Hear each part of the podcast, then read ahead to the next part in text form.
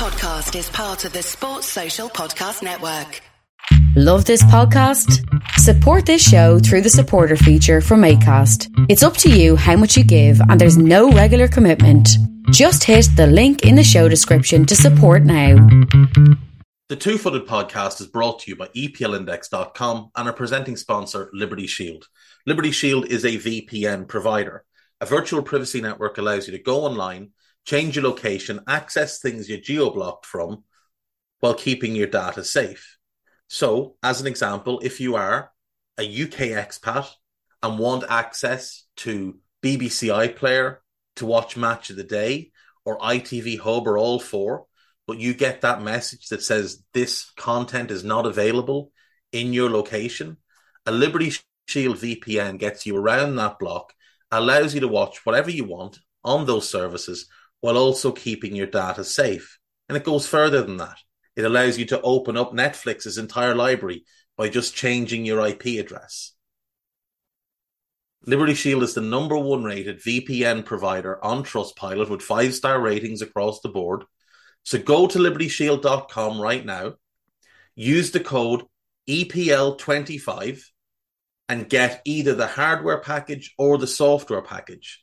The hardware package is a router that you plug into your existing router, and any item you want to change the IP address on, be it your phone or your television, you connect that to the new Liberty Shield router.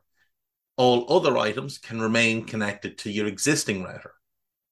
There's also a software package which is instantly downloadable to your device and you can get using straight away. Again, libertyshield.com EPL25 for 25% off at checkout. We're also brought to you by Home of Hopcroft, a giftware and homeware company located in Scotland but shipping worldwide. Check out homeofhopcroft.co.uk and do check out the EPL Index and Anfield Index shops, which you'll find on Etsy. Use the codes EPL10 or RED10 for 10% off at checkout. And lastly, do remember to check out A Tad Predictable, hosted by Tadiwa, that podcast is on this feed before every Premier League match week.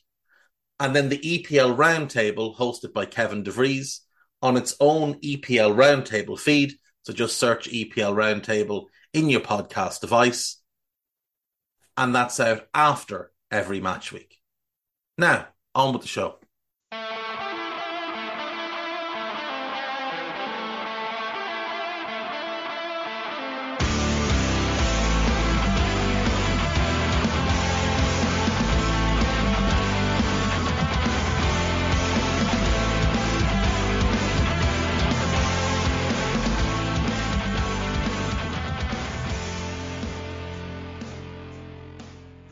Good, boys and girls? Welcome to the show on Friday, the 25th of November. And the World Cup first round of games is over. The second round is already underway. We had four games yesterday, as is the norm. And there were some decent ones and some pretty crappy ones, as is as is the way with this World Cup. Uh, Uruguay against South Korea was a bit of a snooze fest, it must be said. Switzerland beat Cameroon 1 0 with a Breel Embolo goal. Bit of a snooze fest as well, if we're all being honest. It got a bit more exciting with Portugal 3, Ghana 2.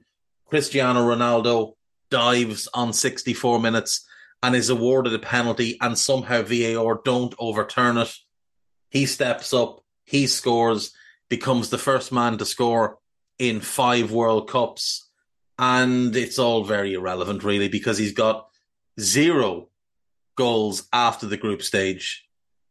He's got only five open play goals in five World Cups and only eight total goals in his five World Cups. And for somebody who doesn't offer anything other than goals and hasn't really offered anything other than goals since about 2014, that's not overly impressive. He's only had the one impressive World Cup. It hasn't been like a thing where he's gone and dominated at the World Cup the way you would expect a player like him with his reputation, with the career he's had, to have done. he scored four goals at the 2018 World Cup, obviously one at this World Cup. In 2014, when you would say he was in his his prime, he managed one goal. In 2010, when he was sort of establishing himself as one of the best players in the world, again he gets one goal. And in 20, 2006, he was a younger player, so you wouldn't really hold it against him to only score once. But I do think the fact that he has zero knockout goals is quite the red, red flag. Now, I know that Messi has none either. I understand that. But Messi isn't just a goal scorer. And Messi has carried his team to a World Cup final. You look at how Portugal have done when Cristiano has been the main guy. In 2010, they got knocked out in the round of 16, admittedly by the team that went on to win it. But the reason they were playing them is because they hadn't been particularly good in their group. They drew with Ivory Coast and they did hammer North Korea. And that's where Cristiano got his only goal, the seventh goal in a 7 0 win over North Korea. They drew nil nil with Brazil as they had with Ivory Coast and then lost 1 0 to Spain. So in their four games, they only scored in one game. And he got the seventh of seven. In 2014, again, he's the main guy. They're looking to him to be their their leader.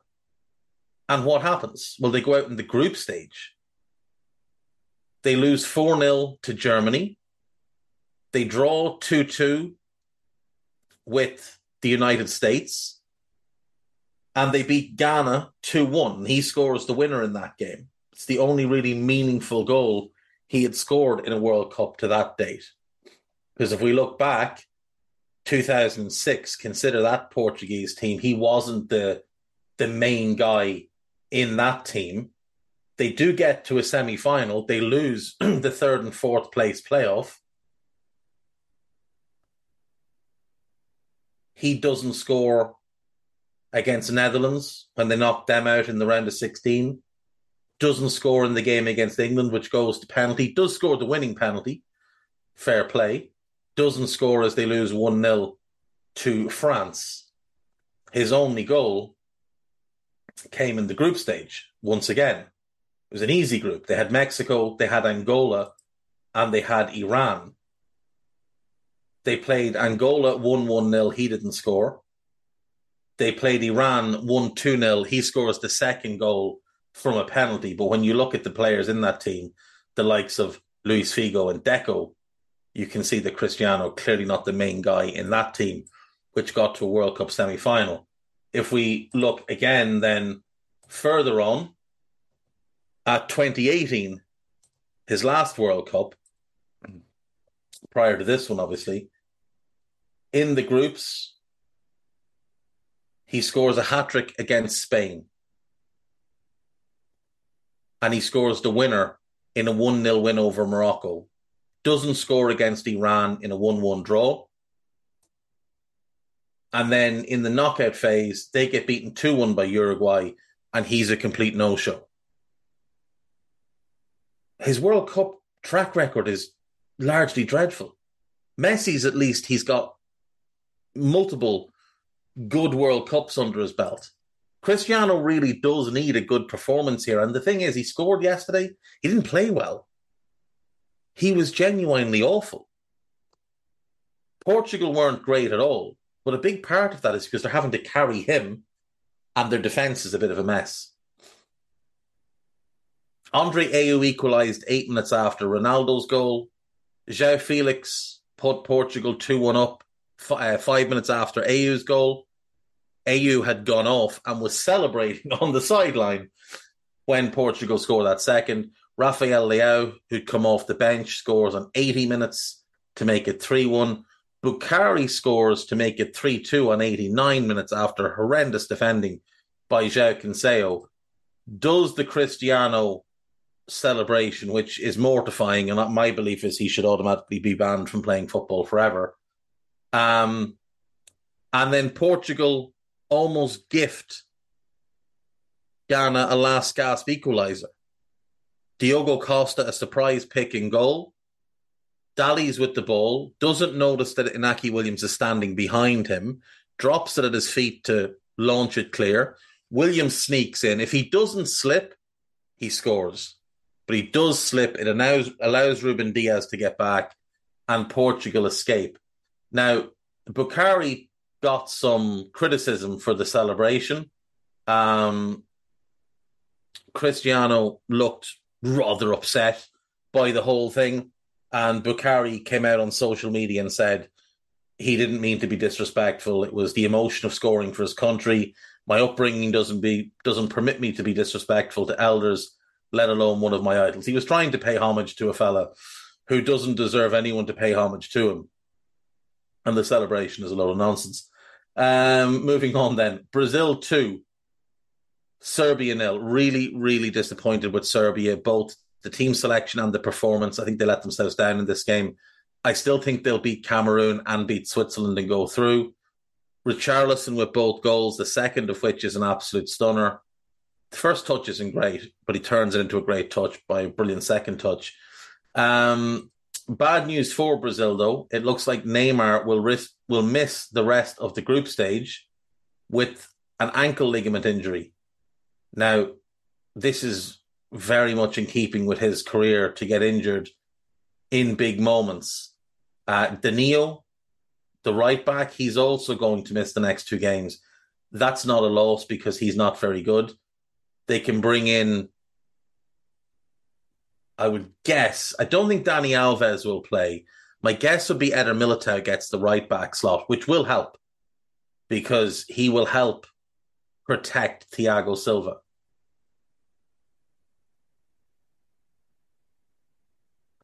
My guess is that Rodrygo of Real Madrid is the one who replaces Neymar. I think it's a role he's actually well suited to as well, that number 10 position. It was good to see Brazil be brave with their team selection, picking Lucas Paqueta in midfield over Fred. I don't know if that'll be the case in every game, but it was nice to see. Unfortunately, that bravery was not mirrored by the team selection for Serbia. And that is where we stand on the World Cup from yesterday. Now, we obviously have games today as well. And what we have seen thus far today Wales nil, Iran two, a dreadful, dreadful, dreadful performance from the Welsh. And even though Iran scored in the 98th and 101st minute, they probably should have won four or five nil. They hit the post twice in quick succession. They missed a couple of other decent chances. They had a goal ruled out, rightly so. Wales were awful. Too reliant on Bale, too reliant on Ramsey, and both of them stank the place out. Ramsey, in particular, has had an awful World Cup so far. And I would have a tough time seeing Wales advance here because Iran now have three points. The US have to play Iran. So that could go either Iran get four points in a draw and US end up on two, or US win, they go to four points and Iran are on three.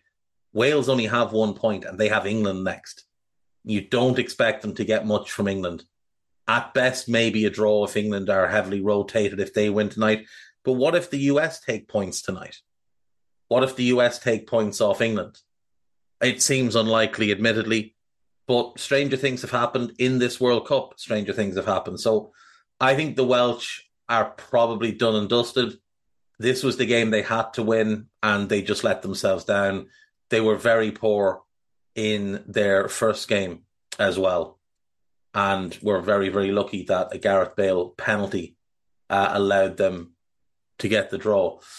Do you know what's really winding me up about this World Cup? And it's a small thing, but it's something that really does bug me because it's such a blatant lie. Um, is the attendances. So the official attendance for the England Iran game was 45,334 in a stadium that holds 45,857. there were far more than 500 empty seats in that stadium. There were thousands upon thousands of empty seats in that stadium. One massive part of that stadium was completely empty. At most, I would say there was 25,000 people there. At most.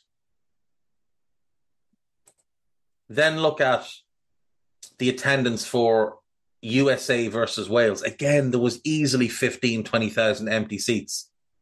43,418 is the official capacity in a stadium that, that holds 45,000. There was way more empty seats than that. It's a shambles. They can't admit that nobody's going to these games. They've got 88,000 down as the attendance for Argentina against Saudi Arabia. Not even a hint of it. Not even a hint of it. These stadiums are half full. And they're trying to claim that there's huge crowds at them. It's just not the case. So that's winding me up. I know it probably shouldn't, but it is. It annoys me. Just be honest about this, about what's going on. You're not getting the crowds that you expected but they're the crowds that everybody else expected. Let's be fair. Um, what am I talking about? Oh yeah, the other games today. Uh, Qatar lost three one to Senegal. Uh, Boulaye Dia put Senegal one up. Diédhiou made a two one just after two 0 just after half time. Uh, Muntari got one back for Qatar, but Bamba Dieng scored for Senegal in the 84th minute to wrap it up and make that one safe. Good to see Qatar getting a goal, at least, at least getting a goal. That's they're going to play the Dutch next. They're going to lose. They're going to go out with no points, but at least they have a World Cup goal that they can say we scored a goal in the World Cup and no one can ever take it away. And look, they haven't been embarrassed in either game, so credit to them.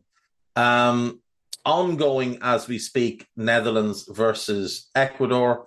Last I checked, it was 1 0 to the Netherlands. Uh, Cody Gakpo goal on six minutes from a Davy Klaassen assist. But Ecuador have been improving as the game goes on. They had a goal disallowed and uh, were none too pleased by it. None too pleased at all.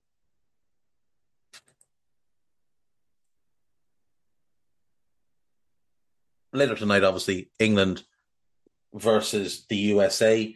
That should be a good game. I do think England should win it comfortably, but it wouldn't surprise me if the if the US caused them a couple of problems because against Iran, England's midfield was far too open, and Iran were able to play through it quite easily. I could see the Americans playing through the English midfield. Now they've got some injury doubts over a couple of players, so it might not be the same dynamic midfield that played in the first game against Wales. But they move the ball quickly. They've got pace and movement up front. They've got graft up front in the form of Josh Sargent, who will at least occupy defenders. And I, I really could see America creating a few chances now. America's defense is, well, it's awful. Zimmerman and Ream are not of the standard Dest is average at best. I like Robinson, the left back, but it's not like he's Paolo Maldini or anything. So England should be able to get, you know, more than enough chances to score the goals to get them to win. But I do think America will cause them some trouble. And that's where we stand at the moment. Wales looking like they're out. Iran potentially putting themselves in a position to go through. If America were to lose today, Iran can just go and shithouse their way to a draw. And yes, swearing is necessary. Shithouse their way to a draw in the final game. And you'd expect England to beat Wales anyway. Um, and then from this other group that's ongoing today, Group A, the Netherlands, if they can hold on and win this, will be well placed. And it all comes down to Ecuador against Senegal in that final game that should be a very, very good game. I think it's going to be one of the better games of the final round. And that's where we stand today. Tomorrow, what have we got tomorrow? We've got Poland, Saudi Arabia, Argentina, Mexico, a game that is now massively important for the Argentines. Uh, Tunisia, Australia is the early game, so have a lie-in. France, Denmark is the game of the day, though, in, in terms of the quality. I think the two teams most likely to go through out of Group D between it and the uh, Argentina Mexico game. Your afternoon and evening should be quite good. The early part of the day might not be great. I will be interested to see how Poland cope against that Saudi Arabian defensive line because it was phenomenally good against Argentina. Caught them offside seven times in 38 minutes or something like that. That's excessively good. Um, we'll take a break then. When we come back, we'll have some news. We're going to take a look at the FA Cup. The second round proper takes place this weekend. And we have Brentford on the agenda for today. So I'll see you in a sec.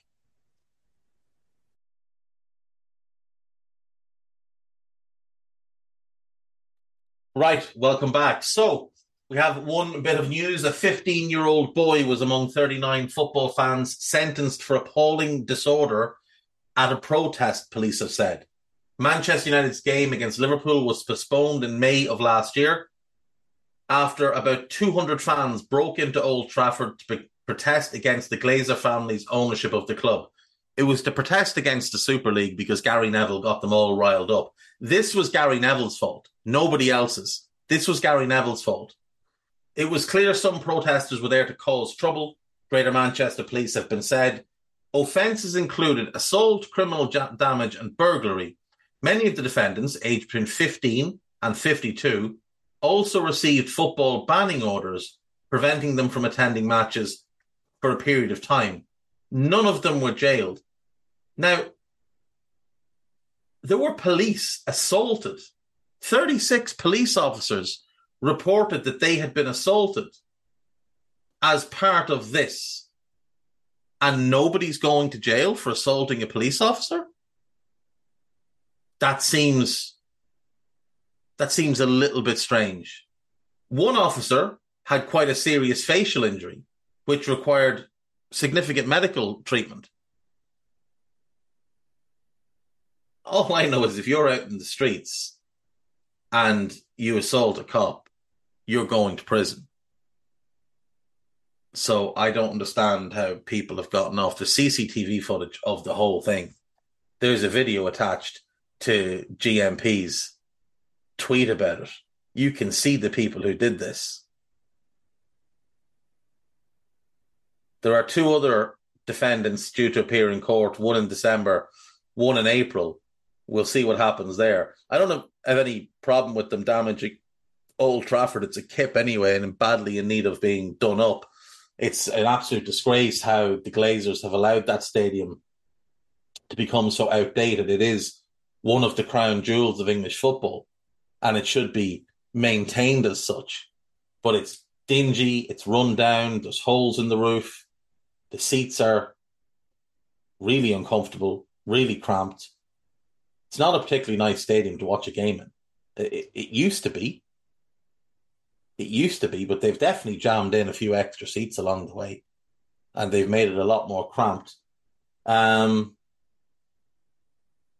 these people deserve to be banned from attending football matches, and you know the ones who assaulted police officers simply should have gotten some sort of custodial sentence, or at least a suspended sentence. Maybe a few of them got suspended sentences, just not in the article there. Ecuador have equalised. That is a thing of absolute beauty. Guy Drinkle is informing me that Ecuador have equalised. Second half is not long underway. Uh, don't know yet who's after scoring. Any idea, Guy? Sorry, say that again, Dave. I was talking to someone. Who scored? Uh, Valencia, of course. Enner Valencia. Who else would score for Ecuador except the main man? Still banging them in at 33 years of age. Credit to him. Um, I did see a funny Enner Valencia video going around recently where uh, it's from 2016. A warrant was issued for his arrest in Ecuador for unpaid unpaid child support. Now, unpaid child support is absolutely no laughing matter. However, he faked an injury, uh, got rushed off by the medical staff, and ran away. Then, as the police were chasing him, uh, the video is funny. The uh, circumstances, obviously, are not funny. But him scoring in the World Cup once again is great. Great for Ecuador. Hopefully, that one stands and doesn't get disallowed because no, it has been given. So we are 1 1. And Ecuador, to be fair, Ecuador have had all of the play eight shots, three on target, 52% possession. The Dutch have only had one shot in the game. They scored from it in the sixth minute. They haven't had a shot since. That's not ideal. And the thing is, he made two of the changes I called for him to make. He brought in Jurrien Timber. He brought in Teun Koopmeiners. Now Dumfries wouldn't be for me on the right as a right wing back. I'd rather see Jeremy Frimpong play there. I wouldn't have Davy Klaassen even in the squad. I think he's awful. But he did get an assist today, so credit to him. Steven Bergwijn has been taken off and Memphis Depay has come on. Um, I like this Ecuador team though. I really do. I love the midfield. Obviously, Caicedo's an absolute monster in there, but Méndez next to him has been very, very good as well. Estupiñán, most people are aware of. A Hincapie is outstanding, the Bayer Leverkusen defender. And that little diamond they've got working down the left, Caicedo and Estupiñán as the kind of left side of the midfield for. Hincapie is the left side centre back, and Valencia is the right, the left side striker. That's where all the danger comes from. But they can then switch it to Plata on the right, and he's a real danger man for them as well. Uh, FA Cup second round proper is tomorrow and Sunday. So we have a whole host of games. Kings Lynn Town, who play in the National League North, will take on Stevenage, who play in League Two. That game is in Kings Lynn.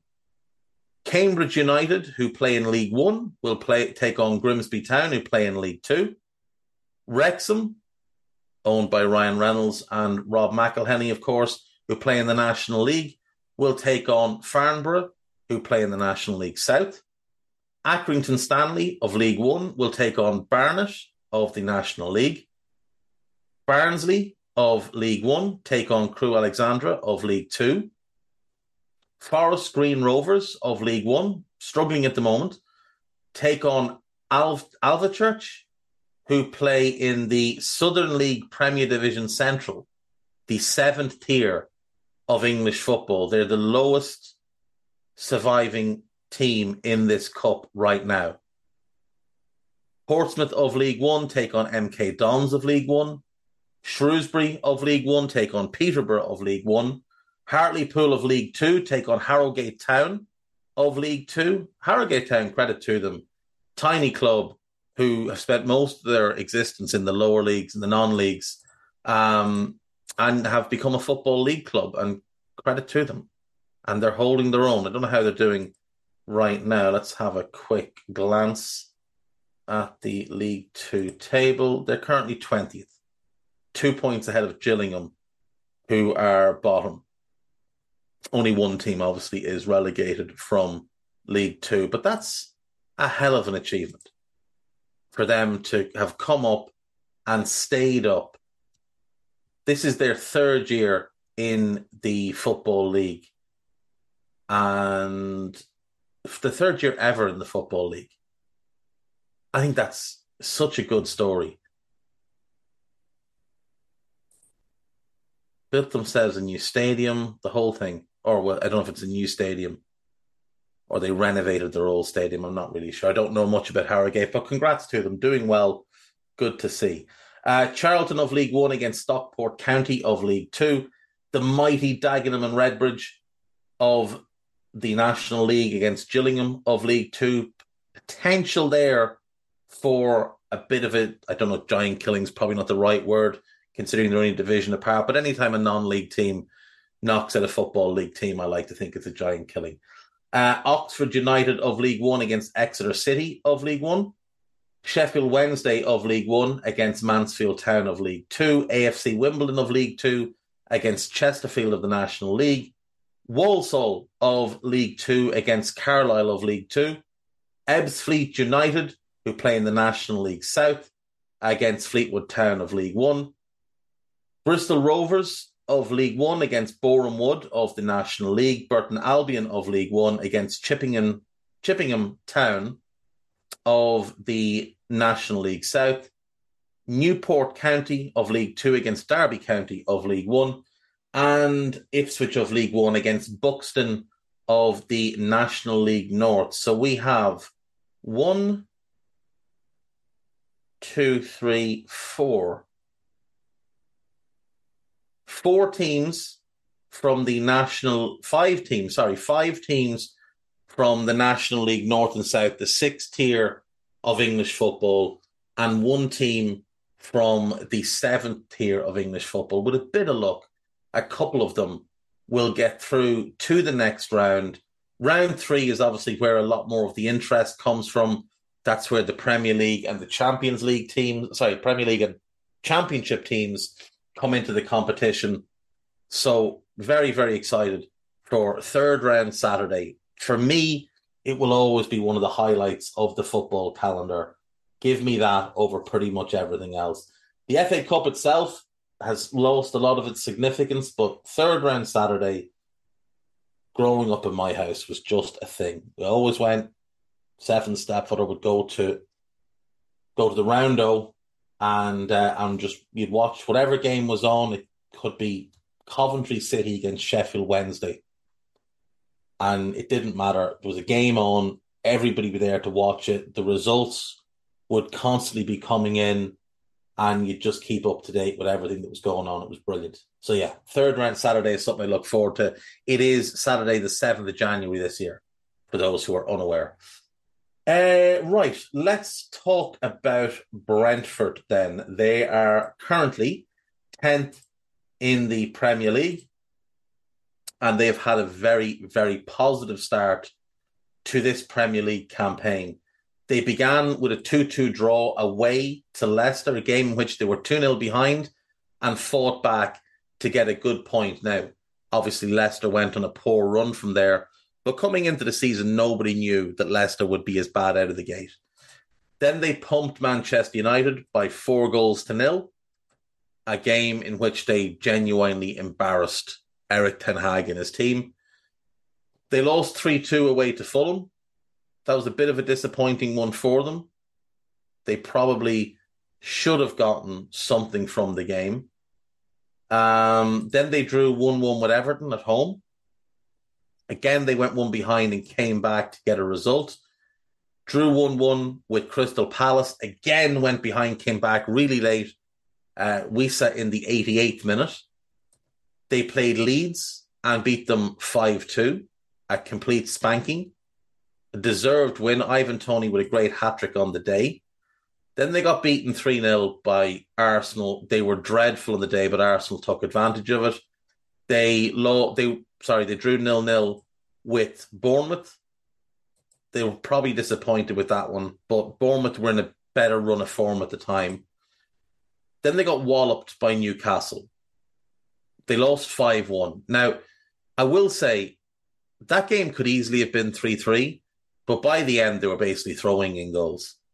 They beat Brighton 2 0. That was a great result. Two from Ivan Toney. He has been exceptional this year. We'll talk about him in a few minutes. Uh, drew nil nil at home with Chelsea. Very good result. Got pumped 4 0 away by Villa. That's their worst result of the season because Villa have not been good. Losing to Newcastle on a great run or Arsenal on a great run, that's fair enough, even if the scoreline is a bit a bit embarrassing, but losing 4 0 to Villa is unacceptable. Uh, drew 1 1 at home with Wolves. They'll be disappointed in that one because they went ahead and then conceded two minutes later. 2 2 draw with Nottingham Forest. Again, they'll be disappointed because they went behind, came back, equalised, then went ahead, and then gave up a very, very late own goal. And then they went to the Etihad and they beat Man City. Ivan Toney put them ahead. Phil Foden equalised. But then Toney, with the late, late winner to give them the win and almost got a third as well because, you know, a little bit of injury time was played. uh, beyond what had been initially stipulated. And they almost scored a third. They deserved that win. They were absolutely brilliant on the day. So you look at it, you know, the win against United, the win against Brighton, the win against City, these are really good results. The win over Leeds was a really impressive performance. The only knock on them is they've only won four games this season. Seven draws is an awful lot, but they've only lost four games. Now they'll be a little bit disappointed with the Brentford and Villa losses, and they should be very disappointed with the Villa one in particular. Sorry, with the Fulham and Villa losses, they should be very, very disappointed with the with the Villa one in particular. The other two, you know, Arsenal, Newcastle were in great form. Just be a little bit more solid at the back, and you won't have that type of issue. They've scored 23 goals, so they're banging them in, but they have conceded 25, and that's a little bit of a concern for me. Uh, they're out of the EFL Cup. They beat Colchester 2 0 in the second round, but then went out on penalties to Gillingham. A Little bit embarrassing. Little bit embarrassing, given Gillingham are dreadful. Um, Ivan Toney is having an absolutely outrageous season. 11 goals in 16 appearances, 10 in 14 in the Premier League. He has been brilliant. Now, he also leads them in yellow cards, which is less than ideal. He's got five yellow cards. He has served a suspension for that. He may well be about to serve a longer suspension because he has been fo- uh, found or charged rather he has been charged with 232 alleged breaches of the FA's gambling laws and we wait to see what happens there we wait to see how that turns out.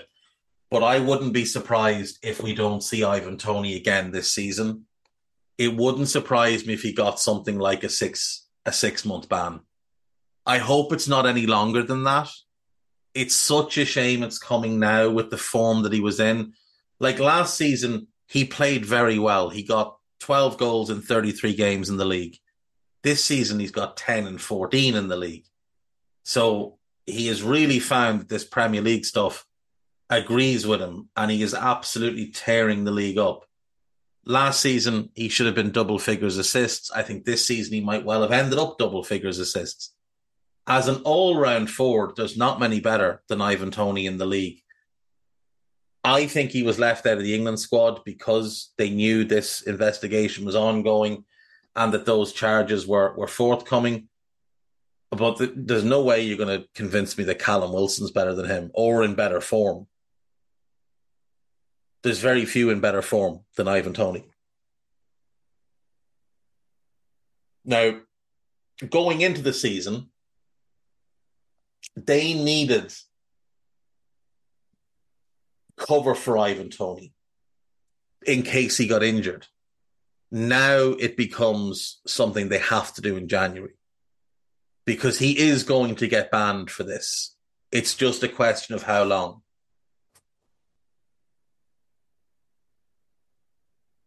And that's one thing they're going to have to do in January is get in proper cover for Ivan Toney. Maybe they should look at getting in a replacement for Ivan Toney and sell Toney in the summer. He'll still have a market no question, he'll still have a market. But maybe the best thing for them, because they don't really do short term, they rarely do short term signings. I know they got Zanka, but generally when they buy a player, it's with a long term view. Toney's contract is up in 2025. With respect, he has outgrown Brentford. He's too good to be playing for a team that'll be in the mid, the lower mid table he's a he's a European caliber player all day long. So I would be looking maybe to sell him in the summer. I would use January to find the guy to replace him. They definitely have a list. They're one of the smartest, best run clubs around. They definitely have a list. Buy him now, you'll get your money for Toney. You might you, you might even find someone that'll give you money for Toney in January if you wanted to sell him. Even knowing they couldn't play him for six months, I think if someone thought they were getting a little bit of a deal they might do it. Other things of need. I like the goalkeeping situation. I'm not a huge Raya fan, but he's he's pretty good. Uh, Strakosha is very good. He hasn't played yet. Obviously, he's had some injuries, but um, I think they're they're very well set in goal. I like Aaron Hickey. I think he's done well, but he's not a right back. He is a left back. They've got him and Rico Henry, which is a great tandem of left backs. I'd like to see them add a right back. You can still play Hickey there. Maybe you buy a starting right back and you have three starting fullbacks. New person, uh, Henry, and Hickey plays an equal amount of both. I think they need a centre back more than anything. I think, oh, other than the Toney replacement, I think they need a centre back. Um, Ethan Pinnock is not Premier League caliber. He's a championship level player. Um, Zanka is past his best. Ben Mee has been pretty good this season. Credit to him. Pontus Jansson for me is a championship level player. Uh, Kristoffer Ajer I like, but he, he doesn't stay healthy long enough. Sorensen isn't of the standard. Roerslev's a fullback who's not of the standard. Uh, and Finn Stevens is a right back who's out on loan at Swansea, but they can recall him. I don't know if he's ready to play Premier League minutes. I think they should be looking to bring in a right back and at least one centre back, plus the Toney replacement cover, whatever. I think everything else is fine. Goalkeeper's fine. Central midfield and wide area, I think they're loaded with talent. You know, midfield, you get Nørgaard, you get Jensen, De Silva, Ghoddos, Onyeka, Baptiste, Janelt. There's loads and loads of talent there. In the wide areas, you've got Sergio Can- uh, Sergio Canos, you've got um, Yoane Wissa, Bryan Mbeumo, Keane Lewis Potter, Mikkel Damsgaard. He could also play in midfield. They need to be getting more out of him after the World Cup break as well. He needs to be playing more regularly because he is very, very good. And he could be a big difference maker for them. So, three players I think they need to find in January. If they want to keep playing the back three. Now, if they want to move to back four, you're probably okay with playing Hickey a lot more at, at right back. I just think when he's playing as a wing back on the right, it doesn't suit him as much. But right wing back. It doesn't have to be a nailed on starter, just somebody that can be in your rotation, can play, you know, two out of every five games, something like that. Someone better than Roerslev. Just there, take that as your baseline. Someone better than Roerslev. Um, they need a centre back, though. Absolutely need a starting nailed on centre back. And they need to find that cover for Ivan Toney. I like this team. I love the manager. I think Thomas Frank has done a sensational job since they brought him in in 2018. I think the work he does in bringing the team together, in ensuring that everybody is working towards the same goal, I think it's so important.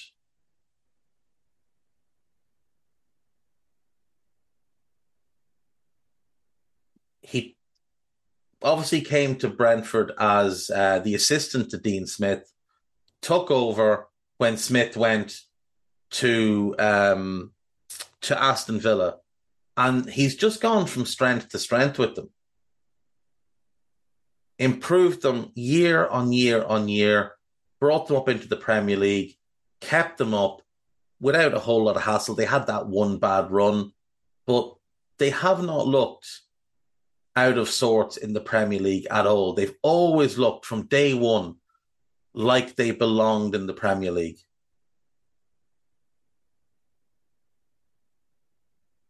I think he's a very, very good manager. I think he's done great work there. I think the the club itself is a model of what you would want your football club to be. And you know, they like Brighton, they can they can have a situation where somebody important to their structure leaves and it's just next man up. Somebody else steps in and takes control. You know, like they had a situation where Rasmus Ankersen had been their director of football for five years, had been vital in building their team. He, along with some others, founded a company called Sport Republic. Through Sport Republic, they went and bought Southampton, became the major shareholder then, and Göztepe. He resigns from Brentford. And then a month later, his his group are buying um, buying Southampton, and he's now the director of football there. But you wouldn't know that anything had happened at Brentford. They just carried on. They just had the people in place. Same thing with Brighton. It's what I love. Everybody who's listened to me uh, talk about about Brighton ever knows my admiration, my my fondness of Brighton. But Brentford are like them, just an absolute model club that I think every club should strive to be. Yes, Matthew Benham and Tony Bloom are very wealthy, but compare their wealth to that of, you know, people that own the top Premier League clubs, and it's a fraction of it. And yet they still they still compete. Like Matthew Benham's net worth. Now, this obviously is not necessarily accurate, but his net worth here, according to this list, is 30 million. Now, I don't, I, I'd imagine it's higher than that, but just say it is that. Like Arsenal Stan Kroenke is worth about 13 billion.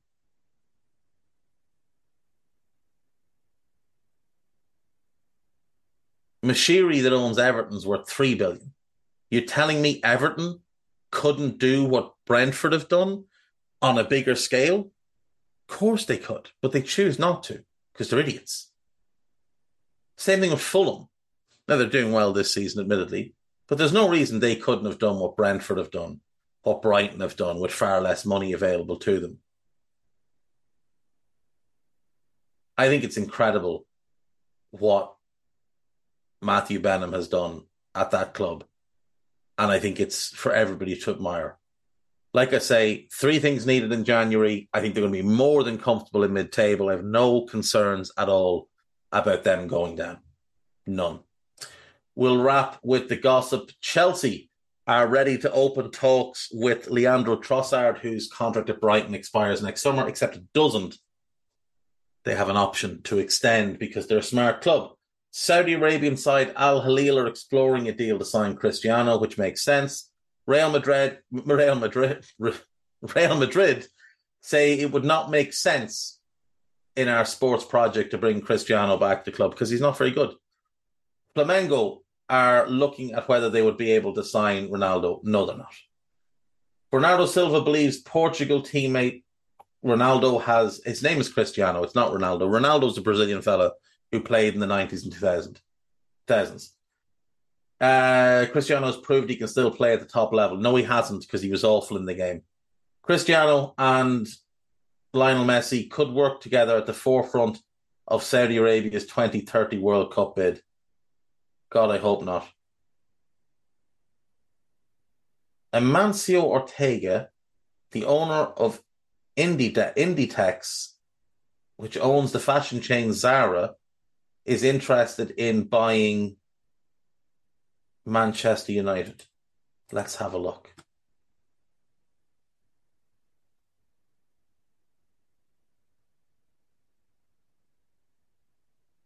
He's 86 years of age.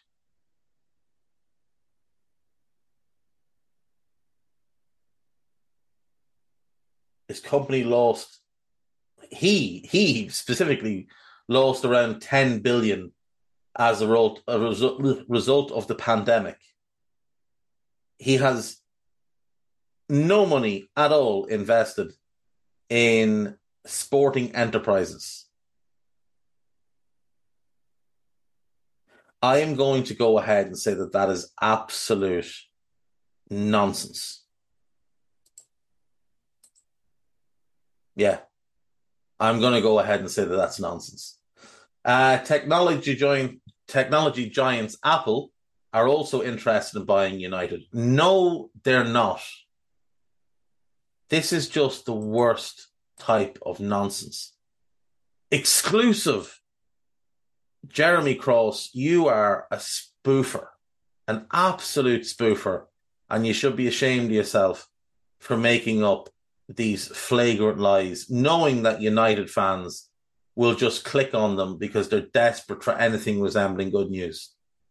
Inter Milan will expend, extend the loan spell of R- Romelu Lukaku by another year. You might ask Chelsea about that first. Uh, Chelsea are interested in signing Diogo Costa of Porto, who has a 75 million release clause. He's not worth a fraction of it. Uh, Arsenal are concerned about keeping hold of Mikel Arteta because Barcelona have set their sights on him. No, they haven't. Adrien Rabiot says the World Cup could help, could help him earn a new contract at Juventus. You've been pushing to leave for two years, so it's a bit weird. A growing number of clubs believe Germany striker Youssoufa Moukoko is ready to leave Bayern. Oh, sorry, Borussia Dortmund when his contract expires at the end of the season. It, it does appear that that's, it's leaning that way. Aston Villa are keeping tabs on Sevilla's Morocco international goalkeeper Yassine Bono. Why? He's not very good. Real Madrid's forward Rodrygo may have to pay a termination fee of 7 million euro after splitting from his agent, Nick Arcuri. Uh, he shouldn't have to pay a thing for splitting from an agent. Barcelona are shifting their focus from new signings to contract renegotiations with the club's most talented young players at the turn of the year. Now, most of their young players are already locked down to um, long term deals. Newcastle will rival Barcelona for the signing of Vasco da Gama's 18 year old Andrey Santos. Championship side QPR are expecting Michael Beale to leave the club to take over as the new boss of Rangers. That would be an odd move given he just turned down Wolves and said he was committed to the club. He will look like a complete pillock if he does that. Uh, Paris Saint Germain are considering leaving the Parc de France and potentially moving to the Stade de France. I'm not sure why they'd do that. It would be empty most weeks. And it's also like if we look at Parc de France,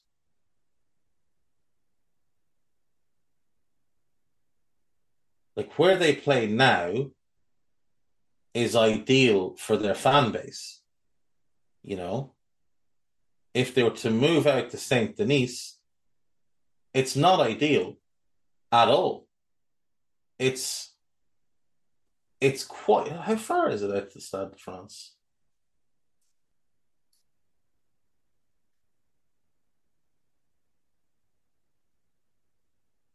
For somebody to walk it, it's about three hours.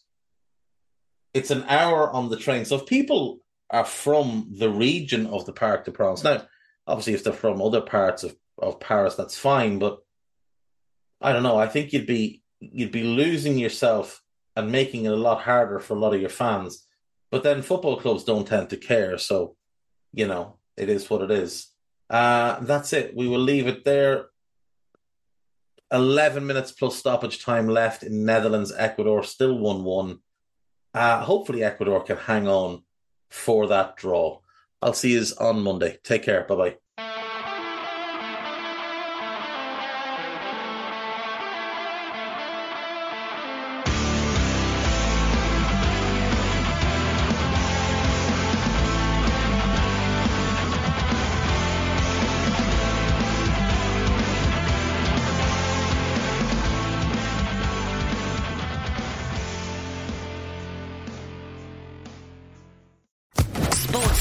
Podcast Network.